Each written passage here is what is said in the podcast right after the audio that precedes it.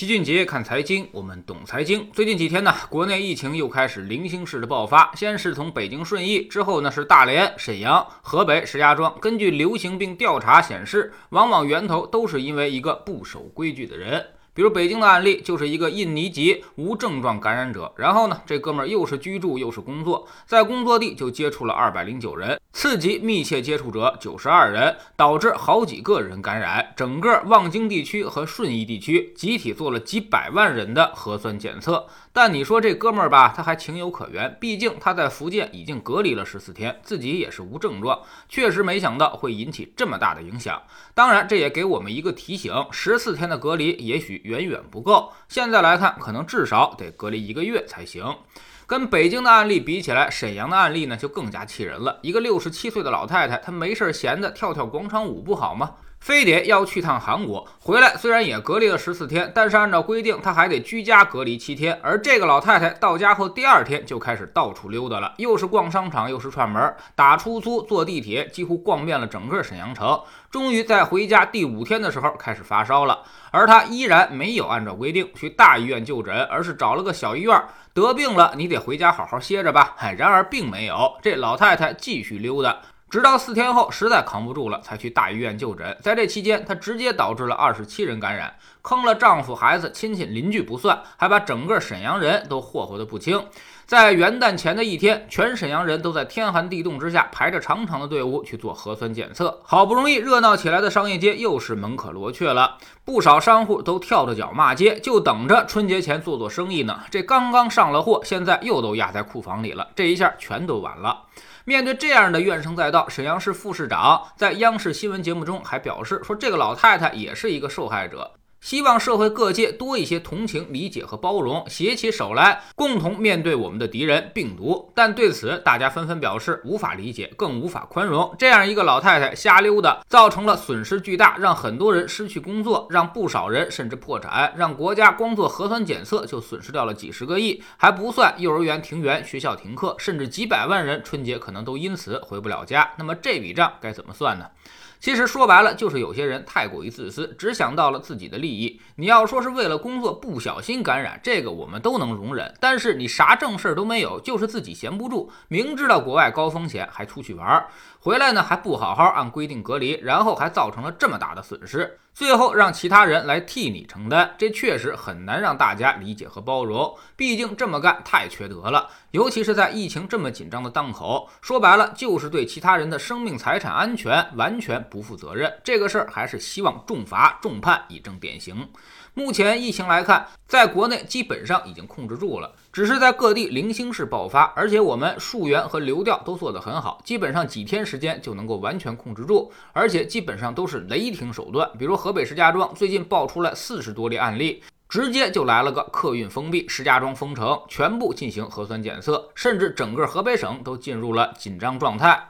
其他省份和各个城市也都在跟着排查有石家庄旅居史的居民。现在疫情之下，谁都不敢放松，所以现在我们可以说，革命尚未成功，同志仍需努力。大家已经跟疫情搏斗了一年了，眼看疫苗也来了，产生放松心理也是人之常情。但是越到这个时候越危险。目前到冬季严寒了，这个病毒呢，越到冬天它越猖狂。而且从流调来看，基本上都是海外输入的源头，所以我们还是要把这块抓起来的。在全球来看，各个国家确诊人数正在激增，而且再加上病毒的变异，所以很多人恐怕都扛不住了，都会选择往国内跑。这时候呢，必须要加强输入性病例的防范。应该至少隔离一个月，而且回到家进入社区，当地也应该负起责任来，邻居也得起到监督防范作用，至少还得有一个月才行，不能像那个老太太一样到处溜达。毕竟这个病毒的传染能力太强，几百几千万人的城市当中，只要有这么一个不守规矩的老太太，全城都会跟着遭殃。所以必须要严防死守，每个人都要负起责任来，甚至非常时期可以采取点非常之手段。明知道却故意隐瞒不报的邻居和亲属也应该承担连带责任。虽然有点恐怖，但是跟几百万人排查病毒比起来，这可能是最经济又实惠的办法了。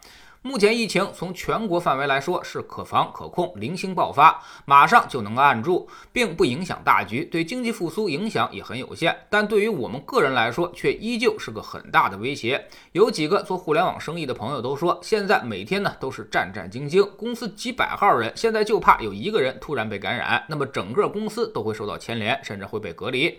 一个公司十几天都做不了生意，开不了门，那么网站可能一下就黄了。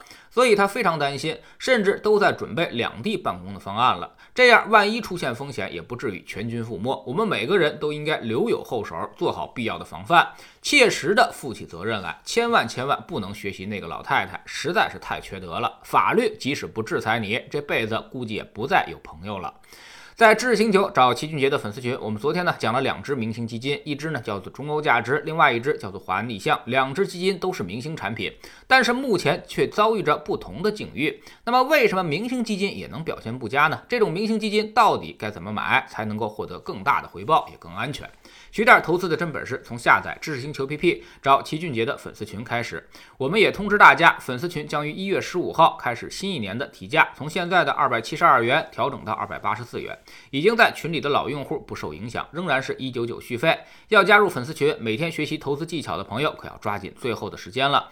每个交易日的晚上，我们都有投资的课程，老齐只在这里回答大家的提问。新进来的朋友可以先看《星球的置顶三》，我们之前讲过的重要内容和重要配置都在这里面。知识星球老齐的读书圈里，我们开始继续讲逆向投资策略。昨天我们说到了人性存在的认知误区，投资市场完全是反人性的地方，所以我们才会说你的感觉往往都是错的。就比如你是不是会觉得股市似乎总跟你过不去？为啥总是一买就跌，一卖就涨？这本书会给你答案。知识星球找老齐的读书圈，每天十分钟语音，一年为您带来五十本财经类书籍的精读和精讲。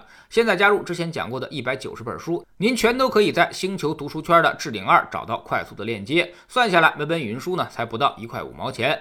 读书圈学习读万卷书，粉丝群实践行万里路，各自独立运营也单独付费，千万不要走错了。苹果用户请到老齐的读书圈同名公众号里面扫描二维码加入，三天之内不满意全额退款，可以过来体验一下。